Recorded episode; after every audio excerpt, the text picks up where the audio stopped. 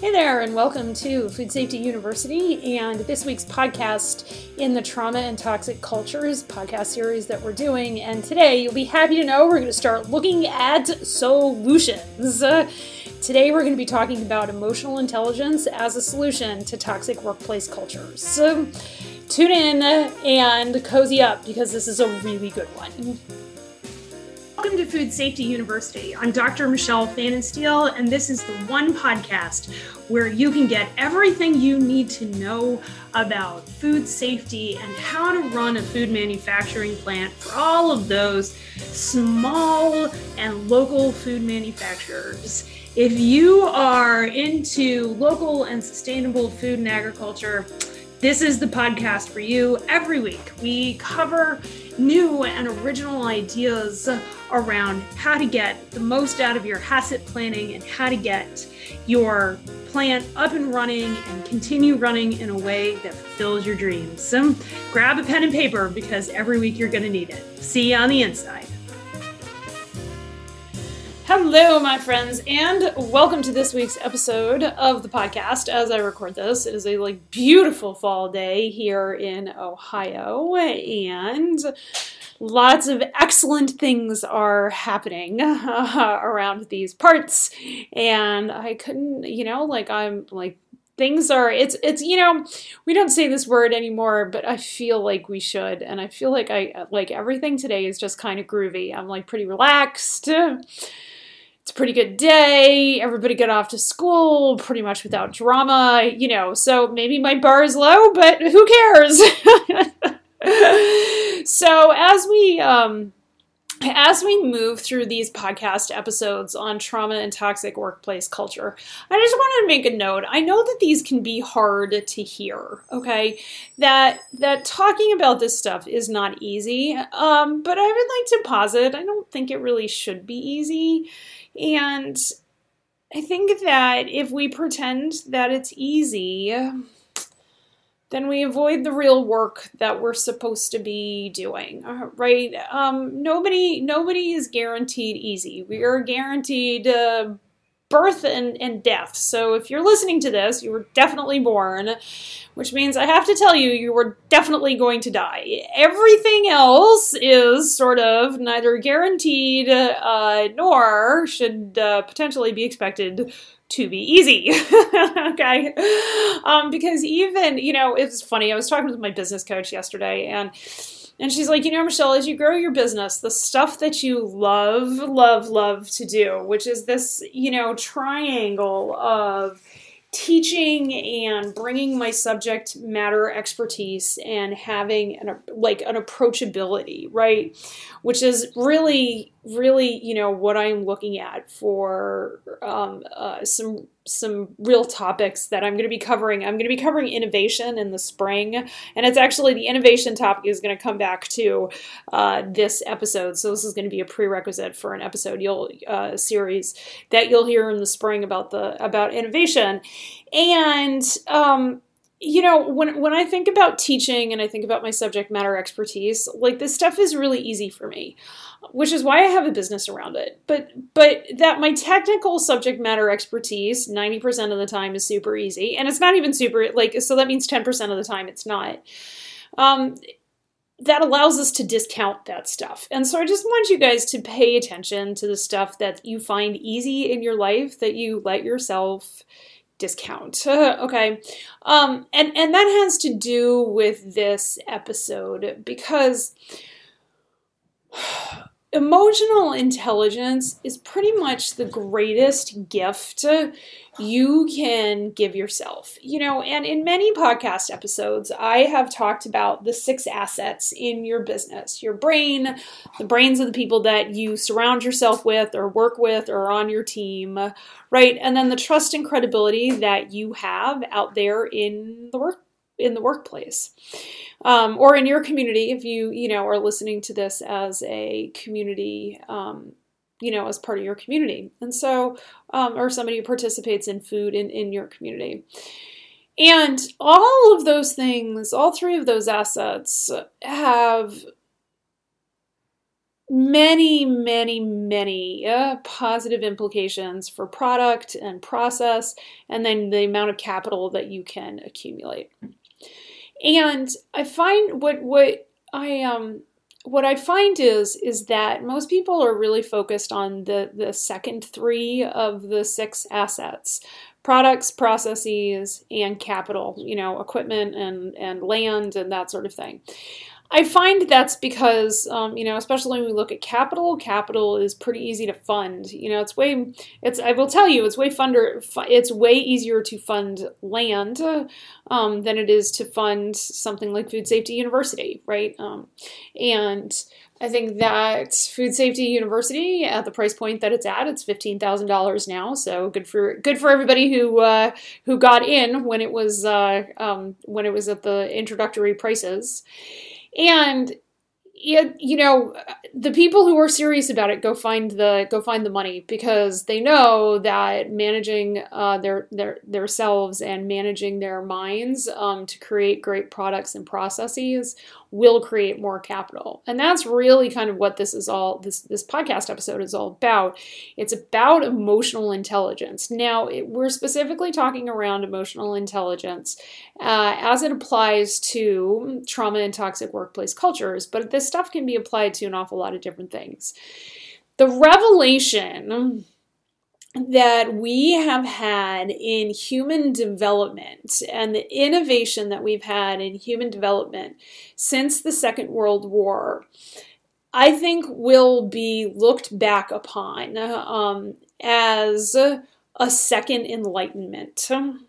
Okay and we're in the middle of it. So, one of the reasons, you know, like I've been podcasting for like three years now, right? And so, one of the reasons some of the information has changed is because our understanding of the human brain has changed and our understanding of how we interact with our environments has changed. So, for example, right now, my husband and I are going through foster parent classes. We are going to foster um, kids, uh, LGBTQ kids, uh, um, who've been kicked out of um, their either foster placements or their home because of their um, sexual or gender identity.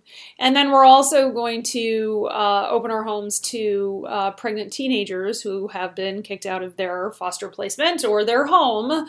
Um, and don't have a don't have a they they are minors and don't have to a place to be with their babies. So um, it's entirely possible in the next year I'm going to become a grandparent. My mother tells me grandparenting is definitely the better way to go. Um, so anyway, um, but you know they're teaching us about trauma and being trauma informed and things like that but truly and and they're trying really hard and i give all sorts of credit we're, we're going through ohio guidestone um, to our trainer and the work that they are doing but the information is old. The information is old and and they're teaching us that you know they're teaching us trauma informed parenting absent some of the newer models and, and methodologies that i am learning out there as as i go and, and educate myself about this and certify as a trauma coach and that sort of thing. And when we talk about emotional intelligence, we used to think that emotional intelligence only took place between your ears. But I want to dispel that notion. Emotional intelligence takes place in your body.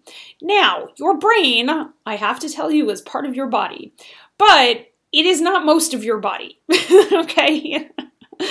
Not since you were a three year old was it most of your body. Okay. If you look at, you know, and what I mean is, is that if you look at the percentage of a total body that an infant's head is, it is a vastly bigger percentage as overall length of the baby um, than your head is now as a percentage of your overall you know length now okay and so emotional intelligence is evolving as a field and evolving as an understanding because um, we are learning that our emotions, the seat of our emotions, is in our body. You have a nervous system in your body. You have a nervous system associated with your gut. And if any of y'all slaughter cattle for a living, um, I would like to tie this back to specified risk materials. We have to re- uh, uh, remove portions of what's called the distal ileum. So it's part of the small intestine just before it meets the um, the cecum, which is the large intestine. Um, we have to re- remove that because there's neural tissue there that can have prions, okay, bovine spongiform encephalopathy. Uh, if we didn't have neurons there, we wouldn't have to remove that. So that your body has like brain-like nervous systems is actually baked into your HACCP plan if you slaughter cattle for a living which I think is fairly uh, fairly uh, uh, impressive and and important to know.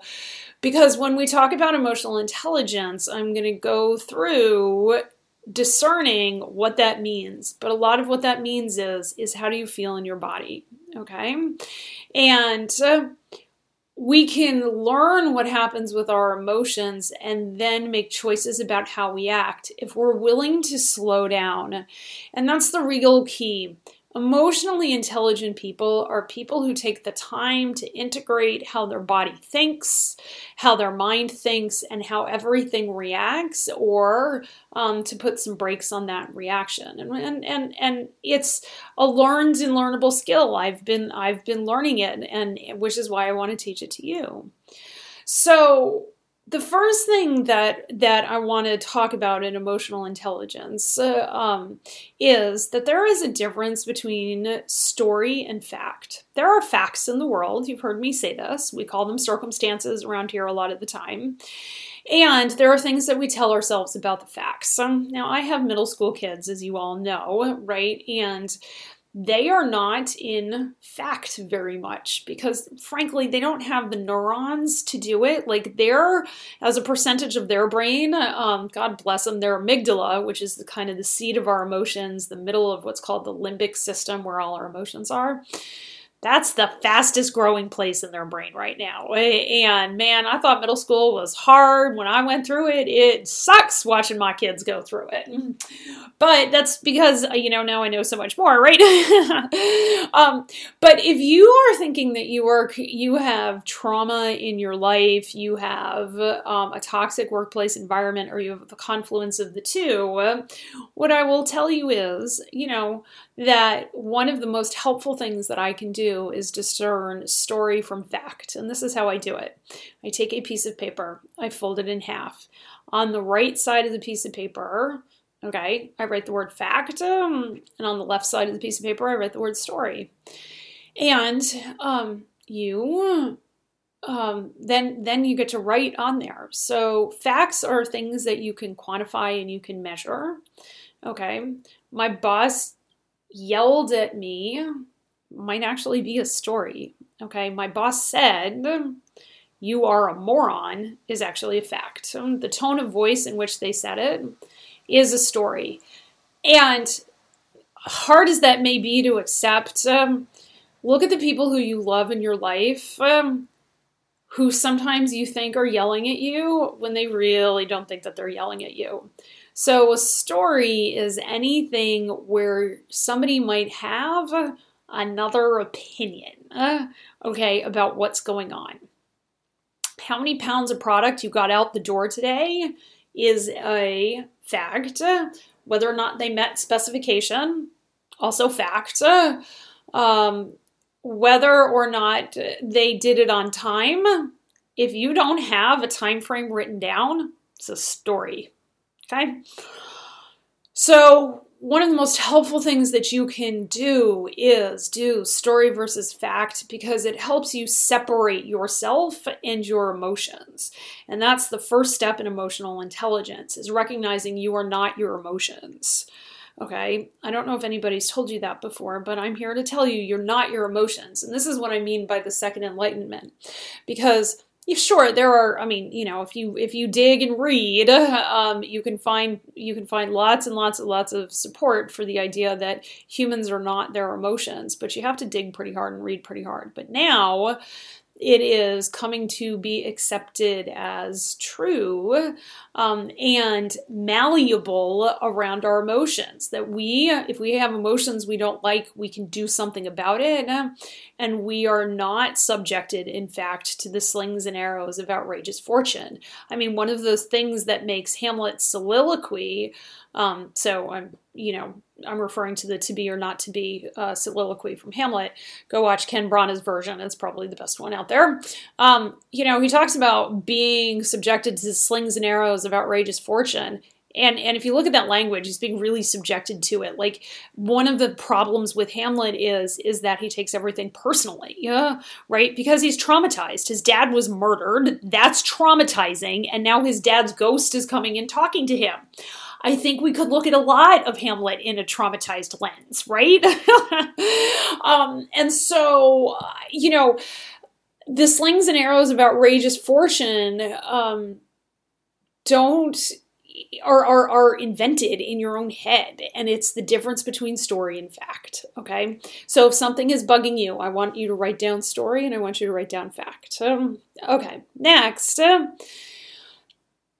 when you are um, when you have that out and you're feeling kind of like open to this i want to introduce you to this idea that there are really three places in your life where healing comes from okay? And we're going to be talking a lot about this over the coming over the coming months because this has a lot to do with innovation hmm, all right?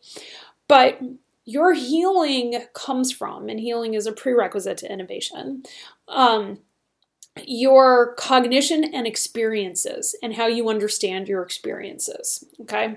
And that is what's going on in your in your head. You know if you intellectually understand what i am saying that you are not your emotions that is great because that my friends is the first step to emotional intelligence.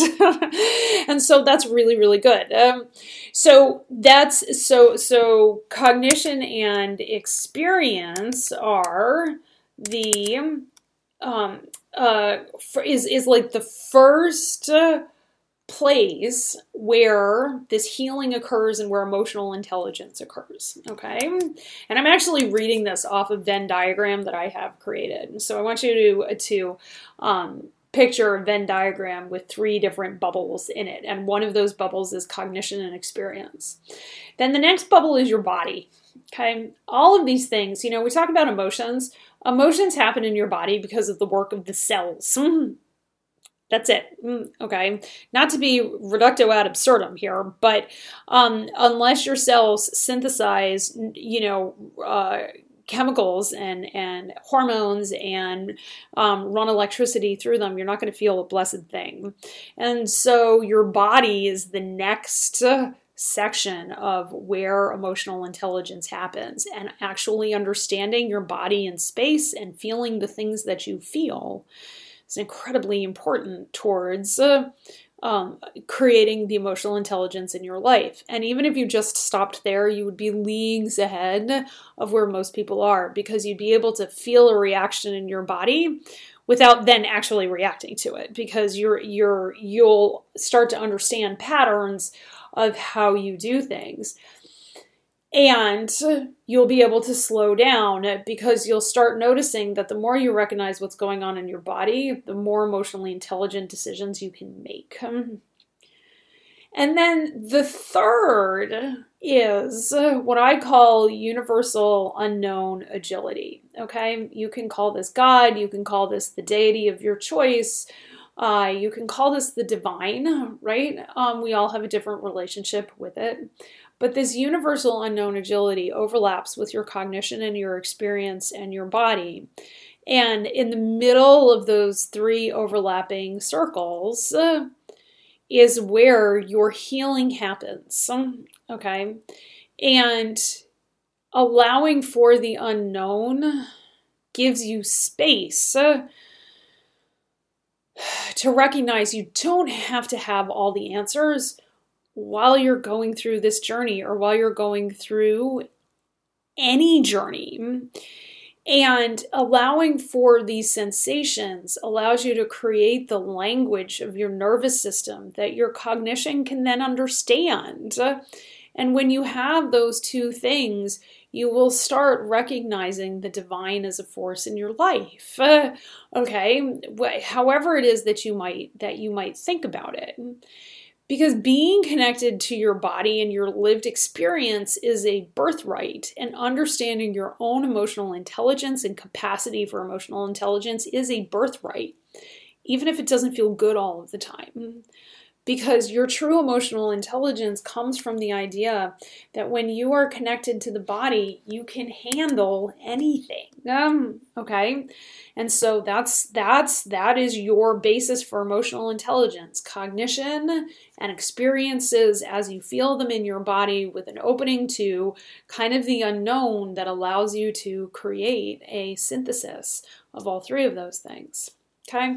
But then when you have resourced yourself like that with that level of understanding, there's actually a path uh, that I have uh, that I walk my clients through that that creates this recognition and builds resilience and resilience is emotional intelligence. Okay, so we start with this resourcing and understanding how to feel our body and being safe and contained and feel our body as an anchor.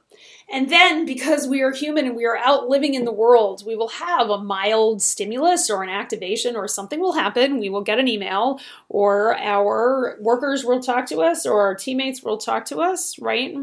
And then, when you have have uh, decided to live in emotional intelligence, then you will notice what you are thinking and feeling when something comes comes at you. A piece of equipment breaks or um, the hose is on the floor right? And you will recognize the patterns within yourself of how you think and feel when you see something going wrong right? Mm.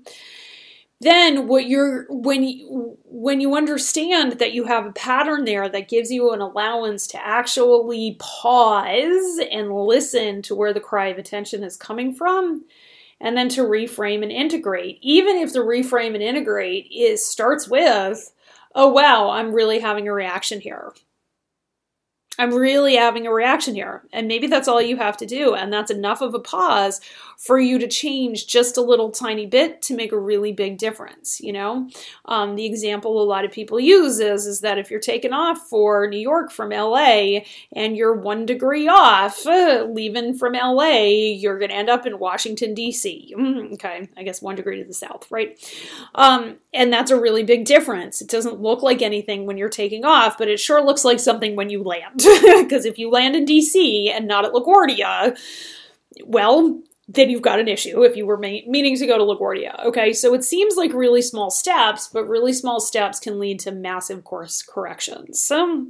And recognizing those and being able to implement those those small steps, and especially if you harken back to our um, our podcast on getting one percent better, it's recognizing those small steps and slowing down enough to see how much these small steps are really going to benefit you. Okay.